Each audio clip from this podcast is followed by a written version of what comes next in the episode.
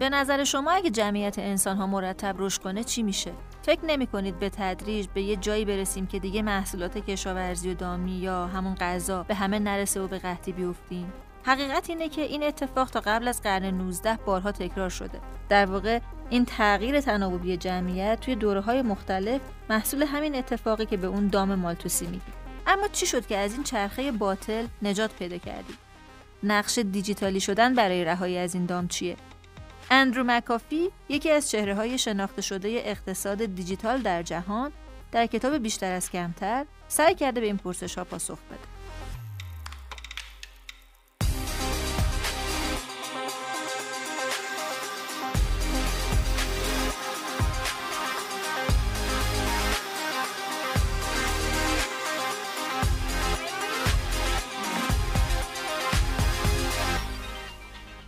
دوستان و همراهان عزیز فارکست سلام به اپیزود هفت فارکست کتاب خوش اومدید فارکست کتاب پادکستیه که ما تو اون سعی می‌کنیم هر بار چکیده یکی از جدیدترین و بهترین کتاب های علمی در زمینه های مختلف مثل اقتصاد، مدیریت، فیزیک، فلسفه و خیلی از موضوعات دیگر رو براتون روایت کنیم.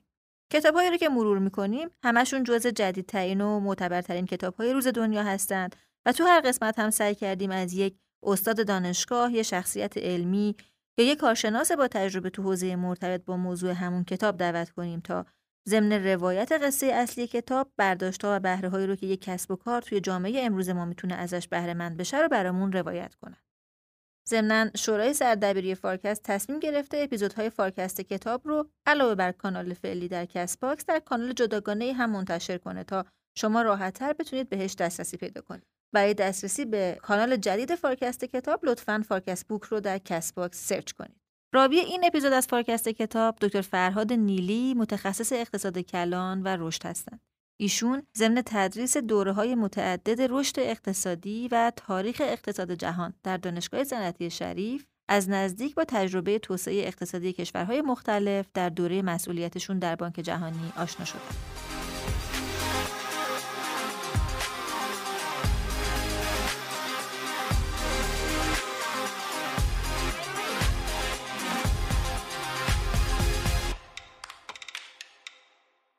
شرکت سرمایه گذاران فناوری تکبستا با نام تجاری تکبست متشکل از 35 شرکت زیر مجموعه در عرصه های مختلف فناوری اطلاعات، بانکداری، پرداخت و تجارت الکترونیک است. این شرکت به عنوان هلدینگ سرمایه گذاری گروه توسن با بهرهمندی از 4000 نفر نیروی انسانی متخصص و مجرب و سابقه 22 سال فعالیت در اکوسیستم مالی و فناوری اطلاعات ایران این اثر ارزشمند را به شما تقدیم می کند.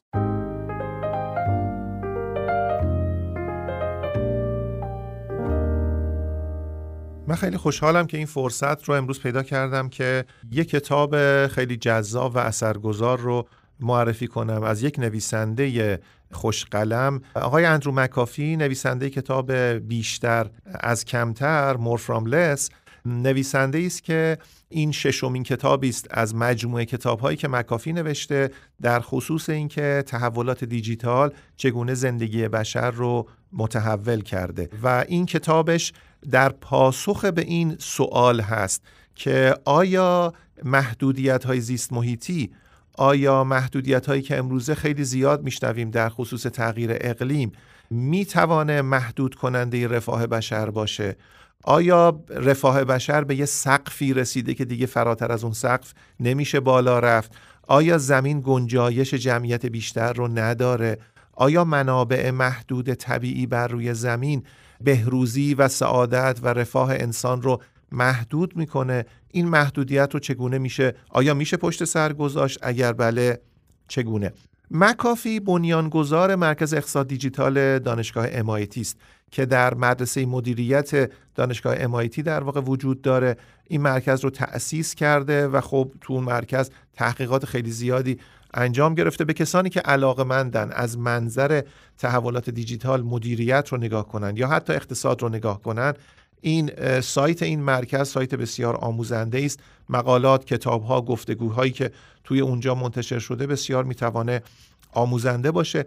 اما اقراق نیست بگم. علا رقم این کتاب 2019 منتشر شده و الان دو سال از انتشارش گذشته واقعا کتاب چیزی رو کم نگذاشته و به هیچ وجه احساس نمی کنیم که تحولات سریعی که اتفاق افتاده تو کتاب به خوبی به تفصیل به دقت و با اتقان در واقع منعکس نشده باشه. کتاب بسیار خواندنی است روانه و واقعا به پیش نیاز زیادی برای فهم و درک مسائل کتاب نیاز نیست. نیاز نیست کسی اقتصاد خوب بلد باشه یا مدیریت بلد باشه یا حتی با تحولات دیجیتال با ادبیاتش آشنا باشه. کتاب ما رو همراه خودش می‌بره. برای هر ادعایی به اندازه کافی شواهد نظری و تجربی ارائه می‌کنه. یه ویژگی دیگه کتاب هم که داره اینه که مطالب رو در واقع از منظر زمان حقیقی نگاه می‌کنه real time نگاه می‌کنه. در واقع هیچ جا شما احساس نمی‌کنید که نویسنده در سال 2019 ایستاده و داره به عقب نگاه می‌کنه. هر تحولی رو در همون زمان شما می‌بینید که توضیح میده و در فصل بعد نشون میده که اون توضیح چقدر کافی بود یا ناکافی بود. اگه بخوایم بگیم کتاب چه حوزه ای رو مورد مطالعه قرار میده نگاه کتاب نگاه تاریخی است. بنابراین روایت ها بر اساس تاریخ بیان شدند. اما ترتیب خطی تاریخ در کتاب آمدانه رعایت نشده. و به نظرم یه ویژگی جذاب کتابه که من در ادامه بیشتر بهش خواهم پرداخت. یعنی چی؟ یعنی در واقع تاریخ رو ما وقتی تاریخ رو نگاه می‌کنیم تاریخ مملو از حوادثه. و مکافی نشون میده که خیلی از این حوادث تو بحث ما معنیدار نیستن. بنابراین اونا رو می‌ذاره کنار. بر اون تحولاتی متمرکز میشه که توانسته ذهن انسان رو بسازه که چگونه میشه رفاه رو برای بشر برای همه بشر فراهم کرد با توجه به محدودیت هایی که روی زمین وجود داره. بنابراین از این منظر کتاب کاملا زاویه و نگاه تاریخی داره. اما موضوع بررسیش موضوع رفاه اجتماعی و رفاه بشره. بنابراین از منظر اقتصاد رفاه یا اساسا مدیریت رفاه یا اساسا بهروزی و شادکامی انسان هم کتاب یک کتاب بسیار اثرگذار و خواندنی است.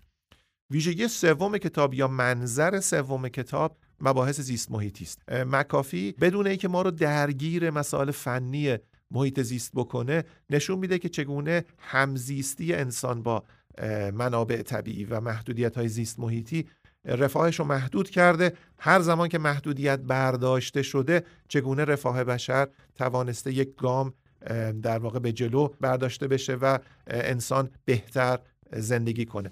بنابراین من می‌تونم این سگانه رو به عنوان زمین بازی مکافی تو این کتاب در نظر بگیرم. از یک منظر نگاه تاریخی از منظر دیگه موضوع رفاه و از منظر سوم محدودیت های زیست محیطی.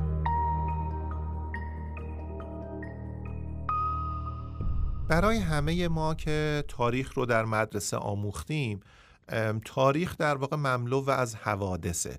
حوادثی که با ترتیب تاریخ پشت سر هم ذکر شدن.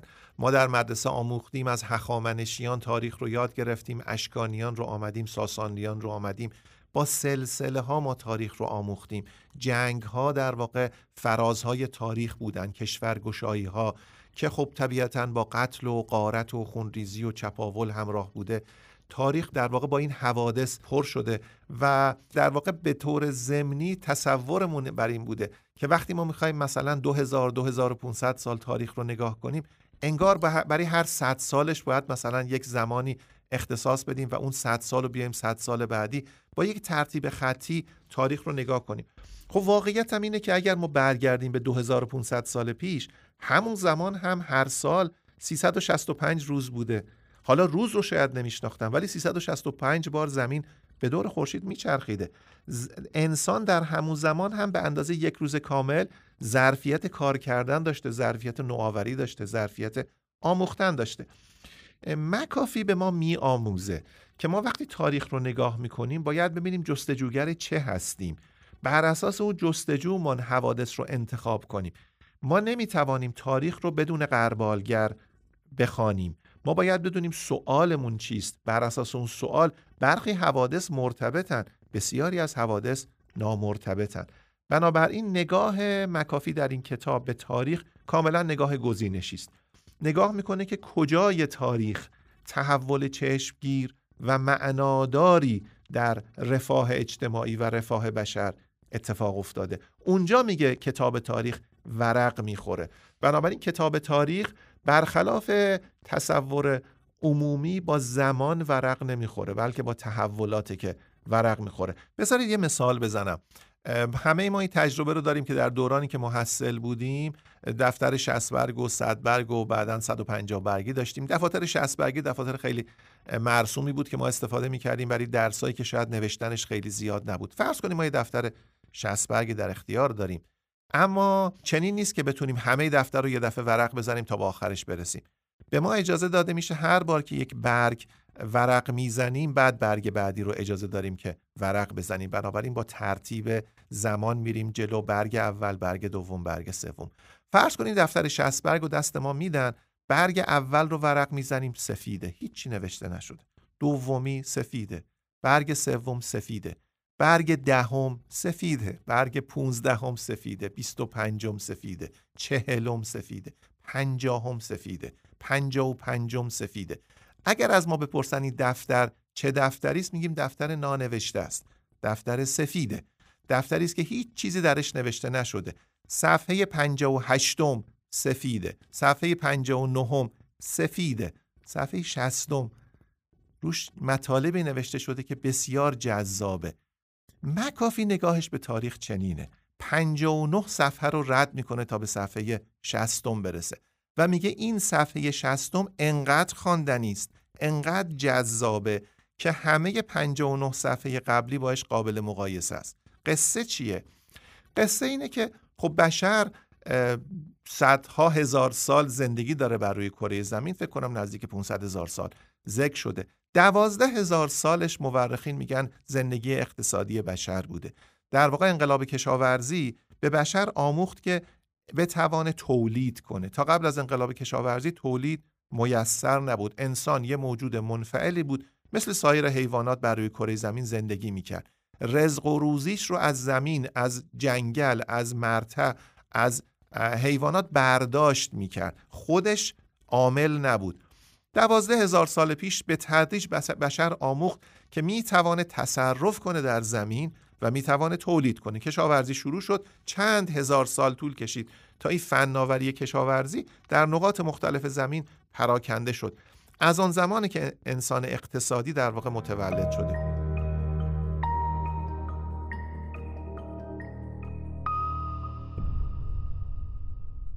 این دوازده هزار سال رو شما تقسیم کنید بر بره های دیویست ساله. میشه 60 تا دیویست سال. مکافی نشون میده در کتاب خودش که 59 تا از این 200 سالها تحول چشمگیری در رفاه بشر اتفاق نیفتاده تا انقلاب صنعتی یعنی قرن 18 میلادی است که صفحه 60 دفتر 60 برگ ما ورق می‌خوره و می‌بینیم کل ماجرا عوض میشه قصه چیه؟ قصه اینه که در تمام اون 11800 سالی که قبل از انقلاب صنعتی بوده و بشر زندگی می‌کرده. بر روی کره بکر زمین که منابعش هم عمدتا دست نخورده بوده همه این منابع در اختیار بوده. سوختای فسیلی در اختیار بوده برکه ها و آبراه ها و دریاها و دریاچه ها و جنگل ها و مراتع و تمام انواع گونه های زیستی حیوانات هم در اختیار بوده. اما رفاه یه بازی جمع صفر بوده. یعنی چی؟ یعنی تنعم و بهرهمندی انسان ها از یک رفاهی میسر نبوده مگر اینکه بقیه در فقر و فلاکت زندگی بکنه. در واقع این 11800 سالی که قبل از انقلاب صنعتی بوده تولید محدود بوده. چون فناوری تولید بسیار بدوی و بسیط و ابتدایی بوده. مکافی نشون میده که تمام این دوره انسان درسته که آموخته بوده که از زمین بهره برداری بکنه اما بهرهوری کشاورزی که تنها خط تولید اقتصادی در پهنه زمین بوده بهرهوریش تقریبا ثابت بوده. ممکنه یه زمانها یه مقداری بهرهوری افزایش پیدا می‌کرده انسان می‌توانسته از یک مزرعه بیشتر از مزرعه دیگر برداشت بکنه اما در مقیاس زندگی بشر بهرهوری تقریبا رشدش صفر بوده. بنابراین ما داریم در مورد هزاران سال زندگی بشر صحبت می‌کنیم که آموخته بوده گندم بکاره آموخته بوده برنج بکاره آموخته بوده گوسفند اهلی بکنه گاو اهلی بکنه مرغ و خروس پرورش بده. اما تولید تیراژ تولید محدود بوده. بعد قصه چی بوده؟ قصه بوده که جمعیت در واقع دهانهایی بودن که باید باز می شدن تا بخورن و شکمهایی که سیر بشن در حالی که تولید محدود بوده. بنابراین هر زمان که جمعیت زیاد می شده به خاطر زاد و ولد میزان غذایی که می توانستن بخورن محدود بوده. انقدر محدود بوده که نوزادان فرزندانی که تازه به دنیا می آمدن غذای کافی نداشتن.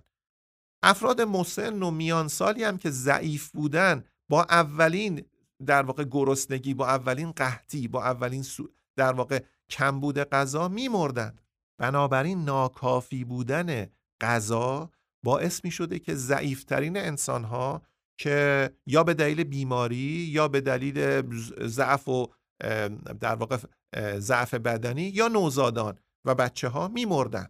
وقتی میمردند حالا غذای موجود کفایت می‌کرده برای بقیه که در حد بخور و نمیر زندگی کنن. یعنی چی؟ یعنی جمعیت که زیاد می‌شده رفاه به شدت پایین می آمده جمعیت که کم می شده یه مقداری امکان رفاه افزایش پیدا می کرده مالتوس اقتصاددانی بود که این قصه رو توضیح داد برای اولین بار. کی در قرن 18 هم. توضیح داد که وقتی در واقع فراهم کردن رفاه برای بشر در روی کره زمین از یه حدی بیشتر ممکن نیست. بنابراین نام مالتوس در کتاب های اقتصادی همزاد با نگاه بدبینانه به تاریخه و از اون بدتر نگاه بدبینانه به آینده است. در واقع نگاه مالتوسی به اقتصاد نگاهی است که درش بدبینی نهفته است. یعنی با این زمین با این منابع با این طبیعت تعداد زیادی نمی‌تونن بیشتر زندگی بکنن و همیشه انسان در حد بخور و نبیر می‌تونه زندگی کنه. اگر کسانی موفق بشن منابع رو از دیگران بگیرن و در رفاه زندگی کنن رفاه اینها به قیمت فقر و فلاکت دیگرانه. پس این بازی جمع صفر در واقع از این نگاه مالتوسی میاد که مکافی میگه مالتوس اشتباه نکرد. مالتوس درست می‌گفت. نگاه مالتوس اصلا بدبینانه نبود. فقط نکته اینه که مالتوس گذشته رو بدبینانه تفسیر کرد اما واقع بینانه بود. همین بوده قصه. مکافه میگه بذار اینو کمی بکنیم. بیایم یه دستگاه مختصات در نظر بگیریم. در واقع دستگاه مختصات افقی و عمودی ربع اول رو نگاه کنیم محور افقی رو در نظر بگیریم جمعیت. محور عمودی رو در نظر بگیریم رفاه سرانه. مکافی بر اساس داده هایی که از اقتصاد انگلستان از قرن دوازده تا قرن 18 موجوده و برای هر قرن ده داده ما داریم. برای حدود 60 داده ما داریم. نشون میده که هر قرن رو میشه بر روی یک منحنی نشاند که این منحنی شیبش منفی است. منفی بودن شیب منحنی نشان دهنده منطق مالتوس در تحلیل تاریخه. یعنی چی؟ یعنی شما روی این ربع اول اگر بخواین به سمت شرق حرکت کنید یعنی جمعیت زیاد بشه باید به سمت جنوب هم حرکت کنید یعنی رفاه باید کم بشه. و اگر می‌خواین رفاه سران زیاد بشه یعنی به سمت شمال برید حتما باید جمعیت کمتر شده باشه. چجوری جمعیت کم میشه؟ مرگ و میر کودکان مرگ و میر بیماران مرگ و میر افراد ضعیف مرگ و میر سالمندان. بنابراین تمام تاریخ بشر رو مکافی بر روی تعدادی منحنی می نشانه که این منحنی ها از شمال غرب به جنوب شرق کشیده شدن و درش انگار بشر در این چنبره رفاه گیر کرده. یعنی اگر می‌خوای بیشتر باشید باید در فقر و فلاکت باشید. اگر می‌خواید مرفه باشید باید جمعیت رو محدود کنید. پس شش قرن انگلستان رو مکافی نشون میده از قرن دوازده تا قرن 18 که دائم بشر روی این پاندول رفاه حرکت کرده. پاندولی که زمانی که جمعیت زیاد میشه رفاه کم میشه زمانی که رفاه زیاد میشه جمعیت کم میشه. یعنی چی؟ یعنی رفاه رو نمیشه برای جمعیت بیشتری تأمین کرد. و نشون میده دائم ما اینجا رفتیم. و بعد مکافی میگه این قصه انگلستان نیستا. ایتالیا هم همینطور بوده سوئد هم همینطور بوده آلمان هم همینطور بوده فرانسه هم همینطور بوده. و نه اینکه فقط اروپا چنین بوده در اروپا چنین مسئله ثبت شده. آفریقا هم همین بوده آسیا هم همین بوده فقط ثبت نشده. و مالتوس میره رو به عقب. میگه کل این 11800 سال قصه این بوده. یعنی رفاه یک بازی جمع صفر بوده و تنعم و بهرهمندی گروه اقلیتی به قیمت فقر و فلاکت گروه کثیری بوده. قصه یه, یه پرده دیگر هم میشه بازش کنیم و اون اینه که رفاه که همینجوری فراهم نمیشه. کسانی مرفه بودن که به لحاظ نظامی قدرتمند بودن و این قدرت نظامی اینها منابع محدود زمین رو از بقیه می‌گرفته بنابراین یک نفر مرفه یعنی هزاران نفر فقیر. پس اینجاست که می‌فهمیم اون تاریخی که ما آموختیم که همش چپاول و قتل و قارت و کشورگشایی بوده در واقع روی دیگر سکش به لحاظ اقتصادی بازی جمع صفر رفاه اجتماعی بوده. نمی‌شده همه مرفه باشن. کسانی که می‌تونستن مرفه باشن به ضرب اسلحه و لشکر و کشورگشایی منابع محدود رو از بقیه می‌گرفتن. خب تنها اشتباه مالتوسی بوده که فکر کرده در بر همین پاشنه میچرخه. آینده هم چنین خواهد بود.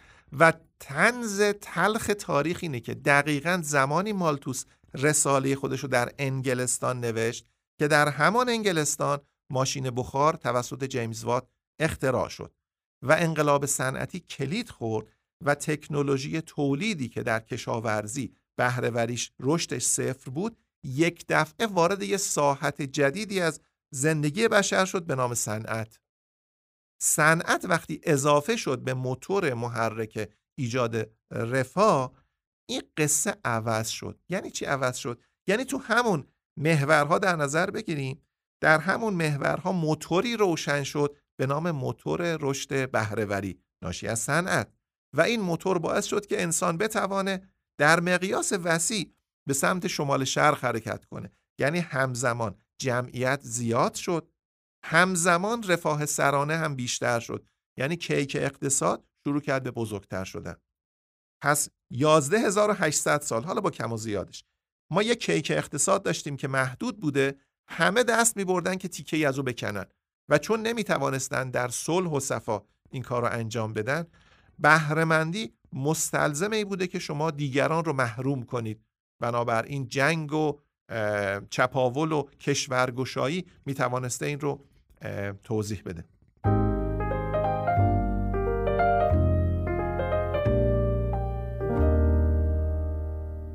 آقای مکافی در این کتاب خودش در واقع اون دفتر شست برگ ما رو ورق می‌زنه. با صبوری.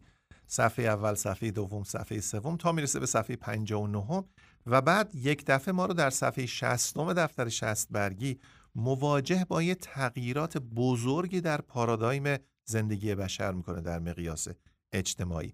من تو تشویق می‌کنم مخاطبای ما رو که تو یوتیوب یکی از ارائه های مکافی رو نگاه کنم فکر کنم کوتاهترین ارائهش هست که داره کتاب خودش رو ارائه می‌کنه.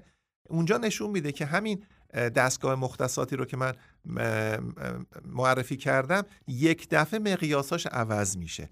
یعنی جمعیت انقدر رشد می‌کنه که اصلا تو مقیاس قبلی نمی گنجه برای که فقط عدد و رقم رو بدونیم زمانی که انقلاب کشاورزی اتفاق میفته برآورد اینه که 5 میلیون نفر تعداد آدمهایی بودن که روی کره زمین زندگی می‌کردن.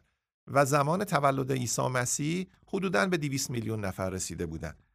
سال 1000 حدود 1800 جمعیت رسیده به یک میلیارد نفر. 8 میلیاردی که ما الان روی کره زمین 7 و 900 دارن زندگی می‌کنن. این اصلا مقیاس میلیارد مقیاس خلاصه چند صد سال اخیره. بنابراین رو محور افقی از ارقام مثلا چند میلیون ما یک دفعه رسیدیم به ارقام چند میلیارد. یعنی اصلا لوگاریتمی باید ترسیمش کنیم تا محور افقی قابل انبساط باشه.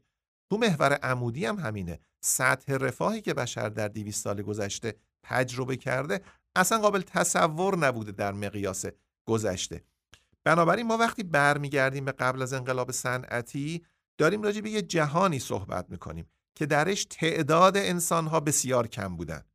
همین انسانها بسیار کوتاه زندگی می‌کردن. سی سال سی و پنج سال امید به زندگی بوده. بسیار بهرهشون از زندگی کم بوده.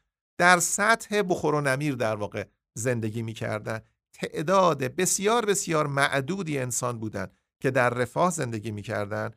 قله های معدود رفاه با دره های وسیع فقر و فلاکت همراه بوده و این در واقع قصه ای بوده که در زندگی بشر بوده. انقلاب صنعتی قصه رو عوض کرد و انقلاب صنعتی موتور بهرهوری رو روشن کرد. چند نکته در مورد انقلاب صنعتی. اولا به نام جیمز وات رقم خورده. مکافی میگه که آقای متیو بولتون financer فناوری جیمز وات بوده. بنابراین فقط قصه فناوری نبوده انقلاب صنعتی. فناوری در کنار finance. یه کسی تأمین مالی کرده. ریسک آرندی و ابداع و در واقع نوآوری جیمز وات رو پذیرفته. اما فقط این دوتا هم نبوده. وجه سومی بوده که موتور ماشین بخاری که ابداع شد کامرشیالایز شد در واقع تجاری سازی شد. چگونه؟ ببینید تکنولوژی کشتی سازی خیلی پیش ابداع شده بود. بشر با کشتی در واقع حرکت می‌کرد. اما مثلا کریستوف کلم 300 سال 400 سال قبلش موفق شد بره و آمریکا رو کشف کنه. اما این صرفا کنجکاوی های سیاهان بوده. اما ابداع ماشین بخار کشتی های اقیانوس پیما رو در مقیاس وسیع مجهز کرد تا بتوانند اقیانوس اطلس رو طی بکنن و از انگلستان برسن به آمریکای لاتین. همین امروز اگر کسی بخواد از غربی ترین فرودگاه اروپا به شرقی ترین فرودگاه آمریکا با هواپیمای پهن پیکر سفر بکنه نزدیک 8 ساعت حداقل باید روی اقیانوس اطلس باشه. به یمن اختراع ماشین موتور بخار جیمز وات. کشتی ها در واقع مجهز شد به موتورهایی که می توانست از زغال سنگ استفاده بکنه و با زغال سنگ با انرژی برآمده از زغال سنگ تجار رو برسونه به آمریکای لاتین که چه بشه؟ که در آمریکای لاتین بتوانن از کود شیمیایی که اونجا موجود بود در واقع استفاده کنن زغال سنگ رو تهاتر کنن با کود شیمیایی کود رو بیارن و بتوانن کشاورزی انگلستان رو بهرهمند کنن از کود شیمیایی. به مدد همین اتفاقی که افتاد بهرهوری کشاورزی در انگلستان به میزان فوق‌العاده افزایش پیدا کرد و بعد دوباره همین موتور بخار سوار شد روی قطار. موتور قطار رو در واقع روشن کرد. نزدیک 6000 مایل خط آهن در سرتاسر سر انگلستان. این سنگ های معدنی که از آمریکای لاتین می آمد و حاوی مواد شیمیایی بود که ازش به عنوان کود شیمیایی می‌شد استفاده کرد به تمام مزارع رسوند و بهرهوری کشاورزی در انگلستان به میزان قابل ملاحظه افزایش پیدا کرد. بنابراین انقلاب صنعتی به نام صنعت بود اما کشاورزی ازش بهره شد. کشاورزی که نزدیک دوازده هزار سال قدمت داشت به یمنه به مدد این انقلاب صنعتی که اتفاق افتاد بهرهوریش افزایش پیدا کرد و شد آنچه که یک دفعه رفاه در مقیاس وسیع میسر شد. اما فقط این نبود یعنی فقط سه‌گانه فناوری finance و تجارت نبود.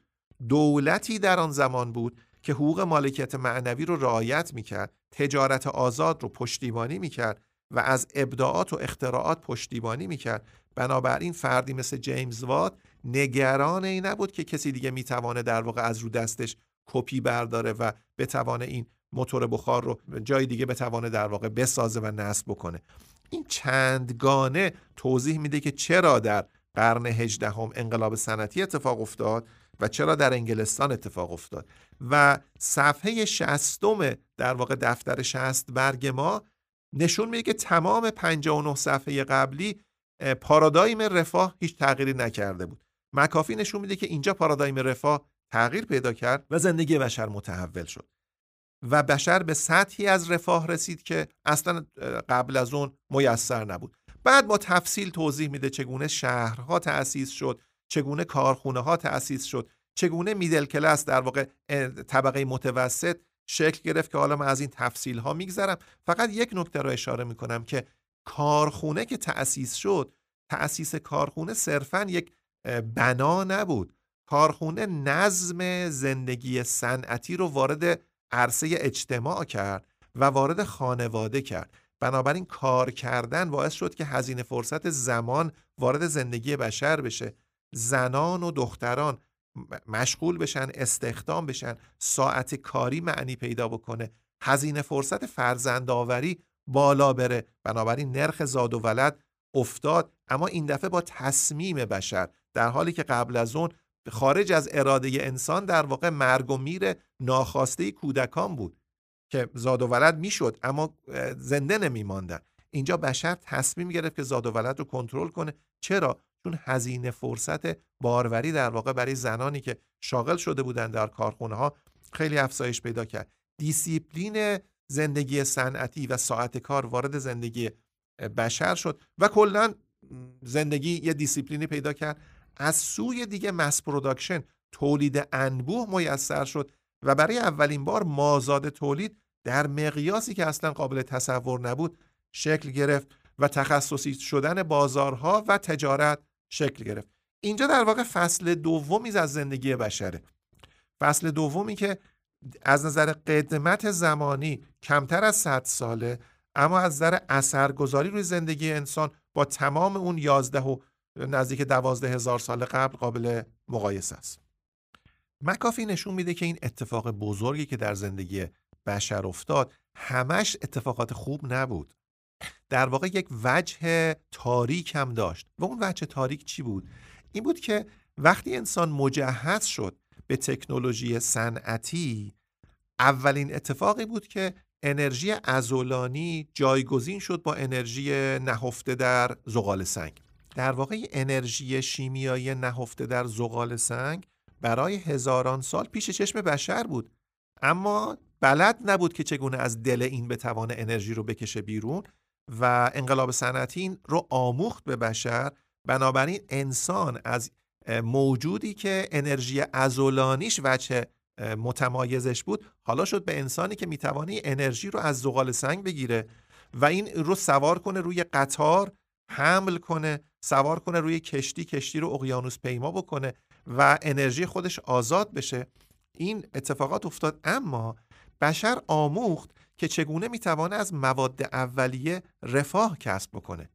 بنابراین حرس و آزمندی بشر برای تصاحب مواد اولیه و تصرف سرزمین های بکری که پر بود از مواد معدنی و مواد اولیه حالا شعله ور شد. قطعا قبلا هم بوده. اما ابزارشون نداشت. حالا دیگه کشتی های اقیانوس پیما که حرکت می‌کردن علاوه بر آمریکای لاتین که می‌رفتن و طلا و نقره و سنگ های معدنی رو از اونجا می آوردن به اسپانیا و پرتغال و ایتالیا و سرزمین و انگلستان حالا دیگه می‌تونستن برن به آفریقا و تمام معادن آفریقا رو در واقع استخراج کنن.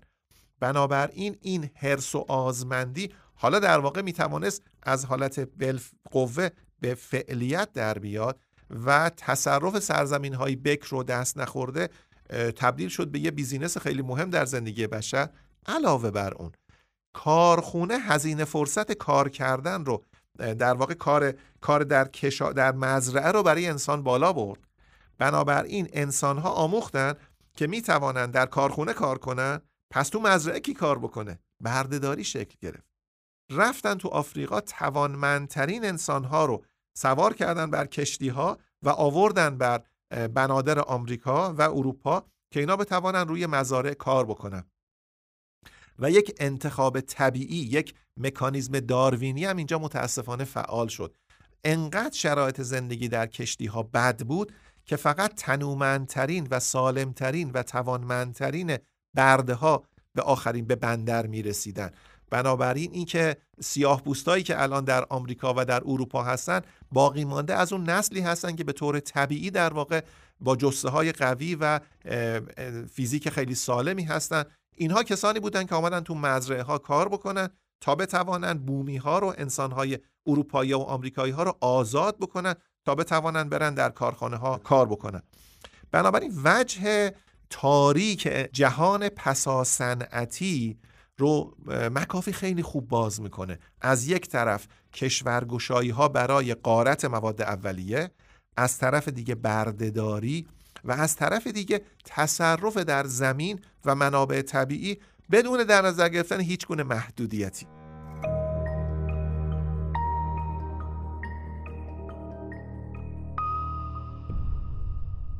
مکافی این تاریخ رو توضیح میده تا می‌رسه به سال 1970 میگه 1970 یک گروهی از دانشمندانی که در MIT بودن در همون همون جایی که خود مکافی هم هست در مدرسه مدیریت Sloan School of Management MIT اینا آمدن به کمک شبیه سازی های کامپیوتری که اون زمان در واقع جز فناوری روز بود آینده بشر و آینده زمین رو شبیه سازی کردن. یه گزارش منتشر کردن که به هم گزارش کلوب روم معروفه هم به گزارش کتاب محدودیت رشد The Limits to Growth. اون کتاب که منتشر شد تو اون کتاب گفته شد که رشد متوقف میشه. یعنی اون موتور بهرهوری که در انقلاب صنعتی روشن شده بود و نزدیک 170 سال رفاه خیلی زیادی رو برای بشر فراهم کرده بود در عصر پسا صنعتی اون گزارش می‌گفت این دیگه قابل ادامه نیست. محدودیت منابع موجود بر روی زمین سقف رفاه بشره. پس رشد متوقف میشه. موتور دوم خاموش میشه. حرکت به سمت اون محور شمال شرق بیش از این دیگه میسر نیست.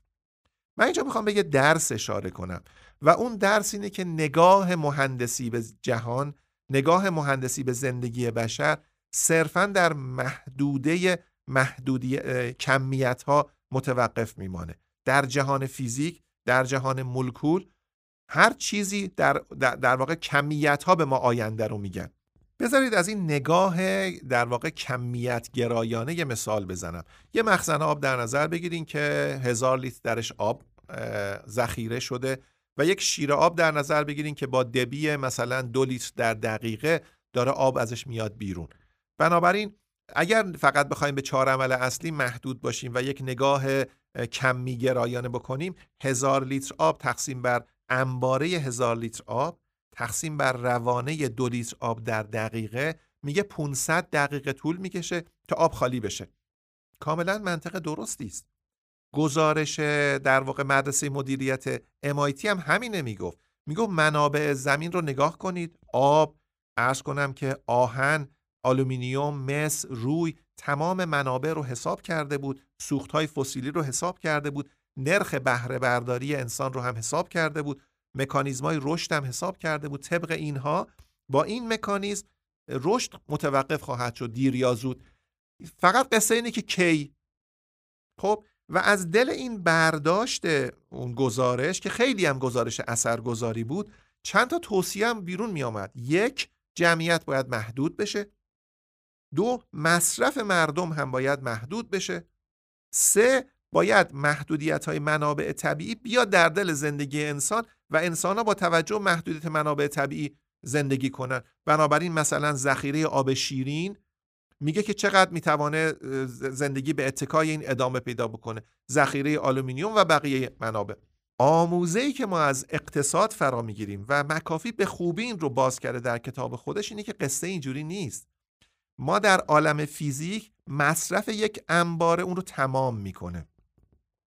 در عالم اقتصاد چیزی تمام نمیشه کمیاب میشه.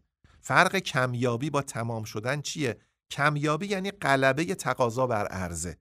وقتی کمیاب میشه اقتصاد به ما میگه سه تا موتور روشن میشه.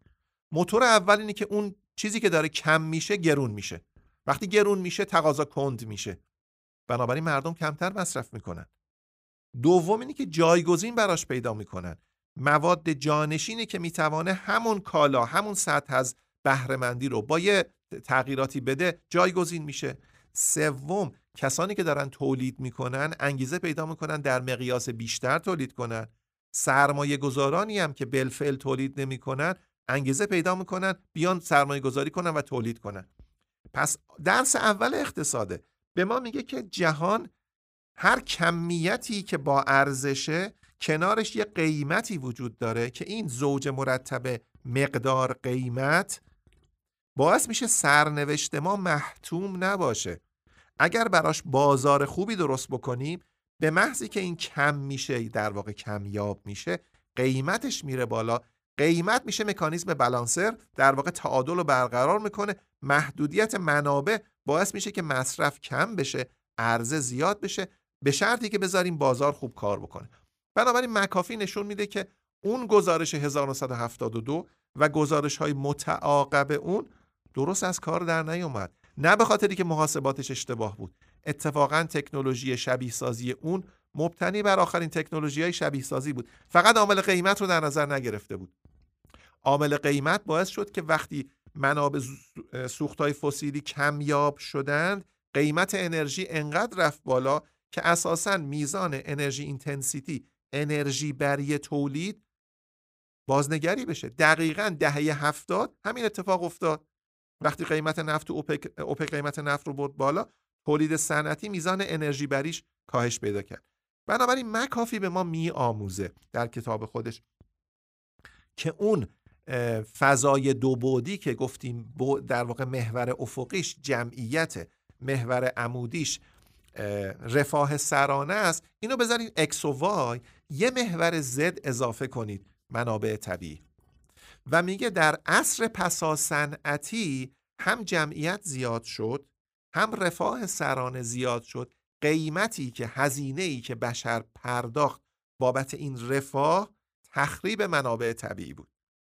و تخریب منابع طبیعی حالا مکانیزم قیمتیش میشه فعال بشه. تا بشر بتوانه استفاده از منابع طبیعیش رو محدود بکنه. بنابراین فصل بعدی در واقع رقم می‌خوره در تاریخ زندگی بشر اینه که آن رفاه رو نه از تعداد جمعیت لازم کم بشه نه لازم رفاه محدود بشه اما میشه با مکانیزم قیمت و مکانیزم های regulation در واقع میشه استفاده از منابع طبیعی رو محدود کرد به گونه ای که رفاه با لحاظ محدودیت های زیست محیطی میسر بشه. طبیعتا این چالشی است که پیش روی بشر وجود بشر قرار داره. این چالش رو مکافی نشون میده که با دو تمهید اضافی میشه این چالش رو برش غلبه کرد. یه تدبیر اینه که بشر منتقل شده از رشد اقتصادی مبتنی بر منابع طبیعی حتی رشد اقتصادی مبتنی بر سرمایه های فیزیکی بر رشد اقتصادی مبتنی بر فناوری دانش. فرقش چیه؟ فرقش اینه که منابع طبیعی که محدوده. محدودیت هم محدود فیزیکیه. اساسا مکافی نشون میده که در دنیای ملکول ها دست ما بسته است. چون که تعداد ملکول های موجود که زیاد نمیشه. ما می‌خوایم رفاه بشر رو زیاد کنیم در حالی که ملکول هایی که منابع طبیعی رو ساختن که زیاد نمیشن. و کره زمین یه دونه ملکول هم بهش اضافه نشده که همین ملکول که در کره زمین وجود دارن. بنابراین عملا انقلاب صنعتی حداقل برای 100 و مثلا 70 سال یک اکسیری رو برای بشر خلق کرد تحفه‌ای به بشر ارزانی کرد که بشه با همین ملکول های محدود یک رفاه خیلی زیادی رو داشت. اما گزارش کلوپ روم نشان داد که اون رفاه نمی‌تونه نامحدود باشه. اون رفاه باید محدود باشه. اما در سازوکار رشد اقتصادی مبتنی بر ایده بشر مجهز میشه متصل میشه بر یه منبع فیازی که اون منبع مستمرا بهرهوری استفاده از منابع محدود رو افزایش میده. به شکل نامحدود. چرا؟ چون مبتنی است بر ایده که هیچ وقت تمام نمیشه. پس مکافی نشون میده که ورودی ما به دلیل محدودیت جهان فیزیک محدودیت عالم فیزیک محدودیت ورودی ما اصلا گریز ناپذیره کاریش نمیشه کرد. یا باید خروجی رو محدود کنیم یعنی رفاه بشر رو کم کنیم یا محدود کنیم یا باید بیایم تکنولوژی تبدیل ورودی به خروجی رو تغییر بدیم. بهرهوری این تکنولوژی رو تغییر میده مبتنی بر ایده پردازی.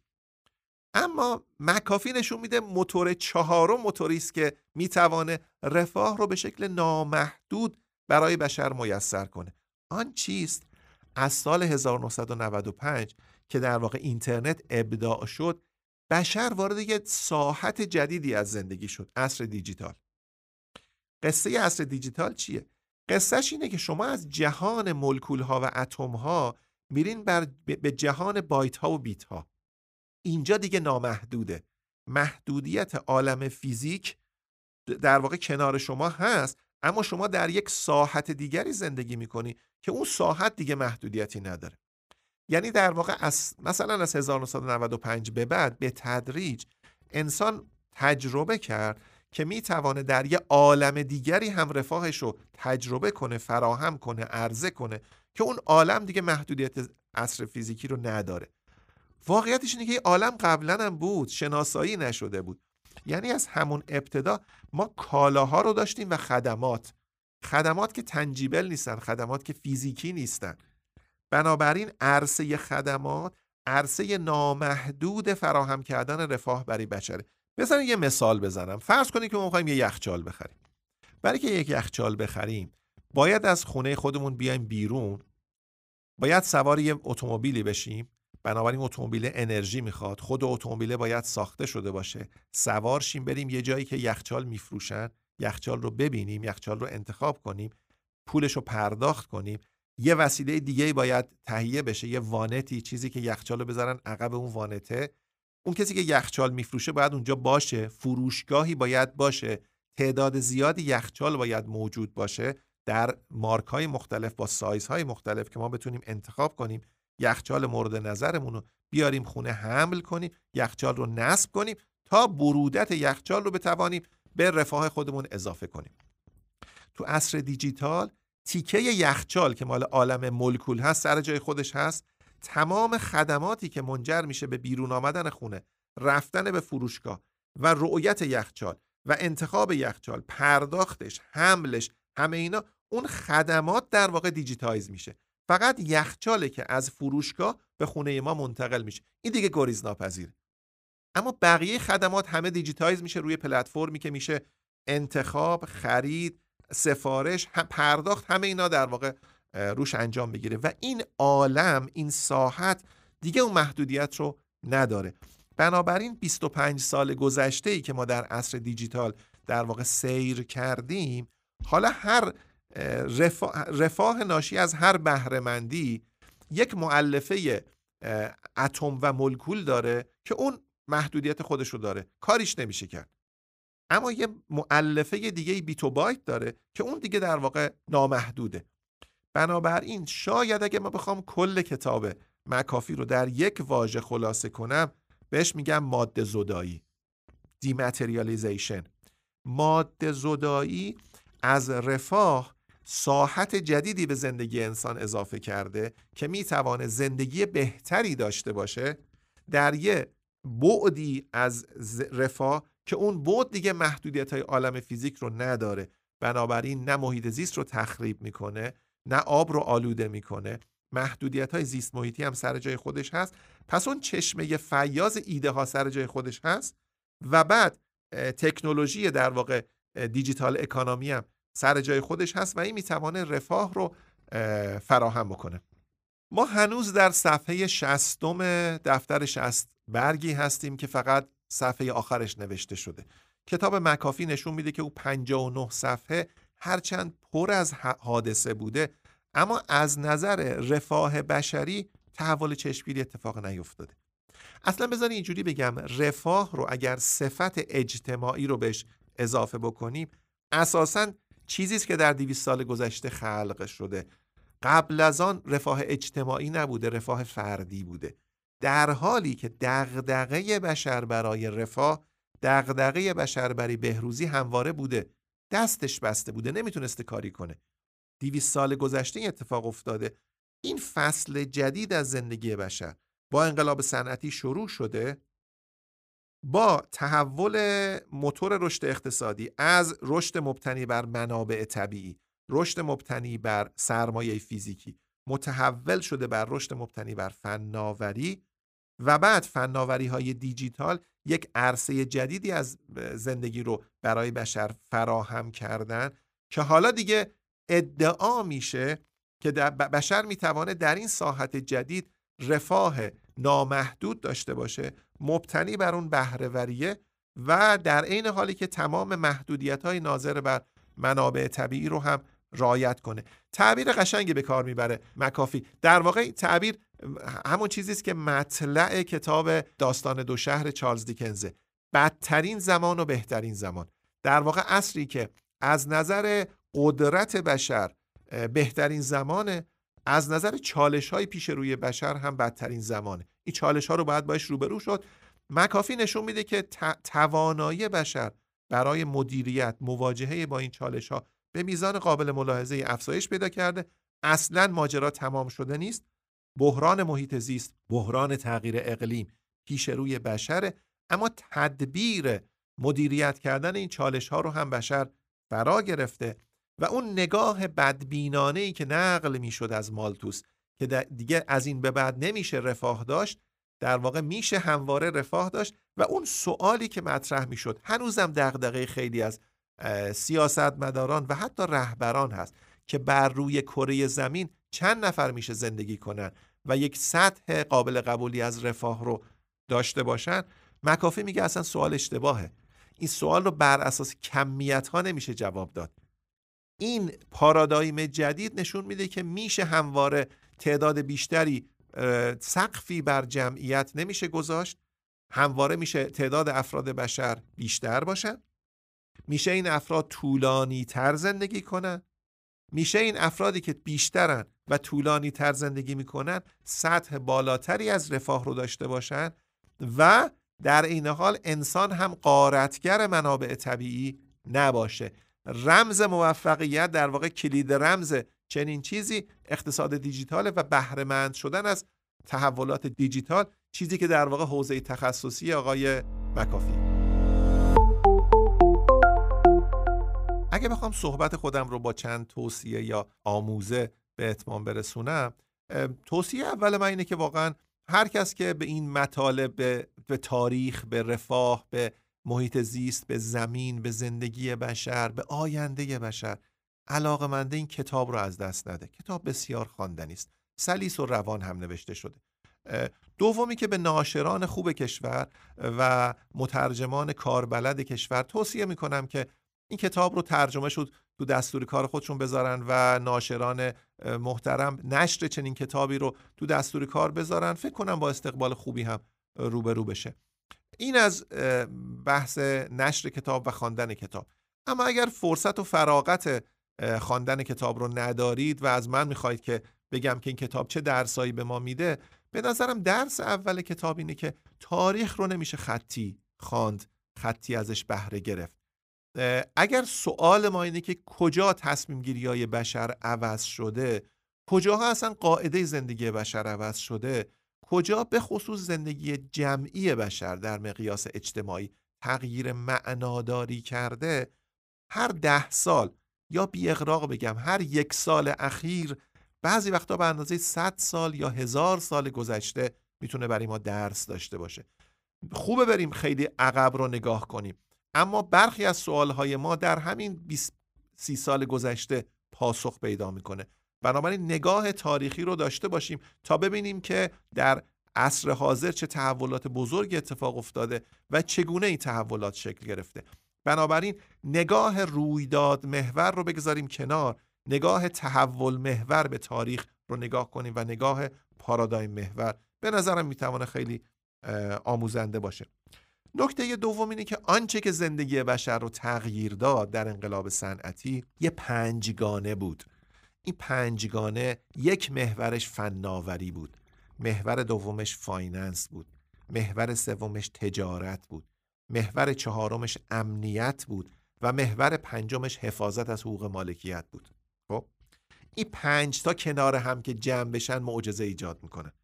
بنابراین هر جا که می‌خوریم به یک محدودیت محدود کننده هر جا فکر می‌کنیم چالش بزرگی پیش روی ما هست نگاه سیاستگزار نگاه قانونگذار نگاه رهبران نگاه مدیرانی باشه که این پنج تا اگه یکشو بذاریم کنار و چهار تای دیگه ازشون کار بر نمیاد.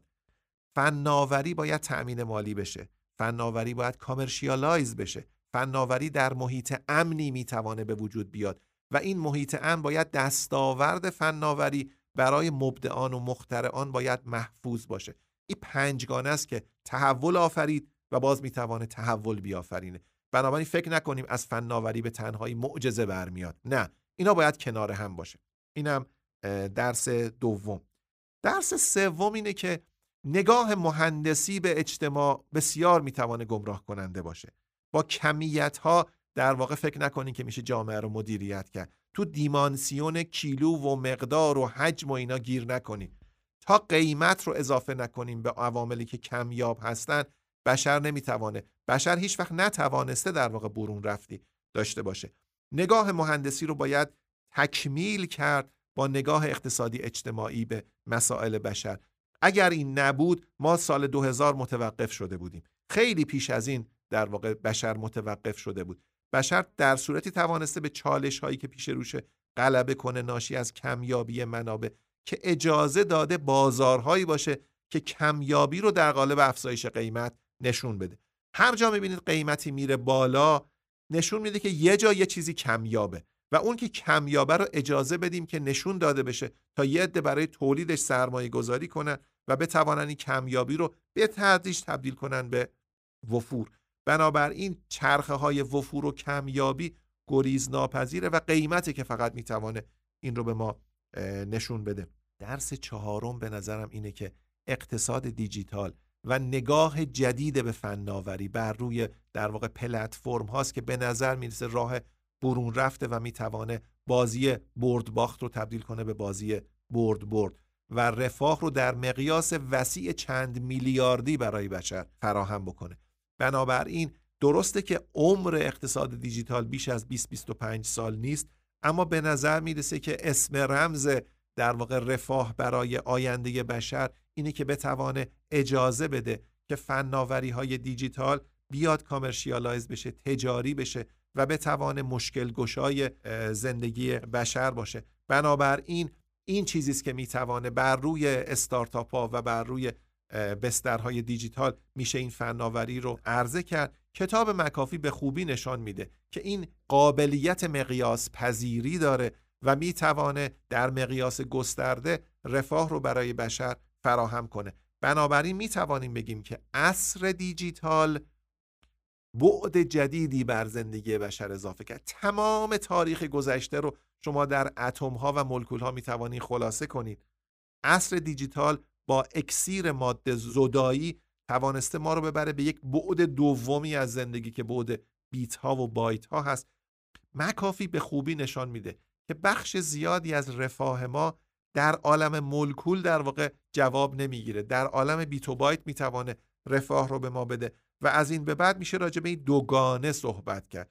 دوگانه ای که در عالم مولکول ماده ها تولید میشن و در عالم بیت و بایت خدمت ها و این دوگانه می‌توانه رفاه رو برای بشر فراهم بکنه. کتاب مکافی بعضی گفتن کتاب خوشبینانه است اما به نظرم کتاب واقع بینانه است. در واقع توانسته این بالانس رو نشون بده.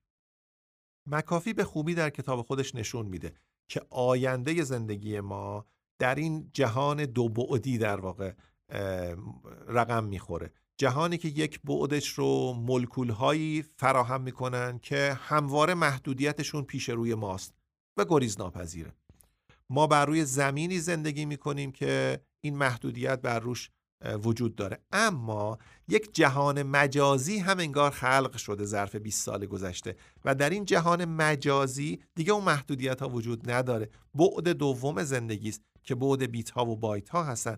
و بخشی از رفاه ما در اونجا هست که رقم می‌خوره. کتاب بیشتر از کمتر آقای مکافی در واقع گذار از یک جهان تک بعدی که همه چیز بر در دنیای ملکول ها شکل می‌گیره به جهان دو بعدی که ماده زدایی ما رو می‌بره به بعد دوم رو به خوبی نشون میده. بار دیگر خواندن کتاب رو به همه علاقمندان به این موضوعات توصیه می‌کنم.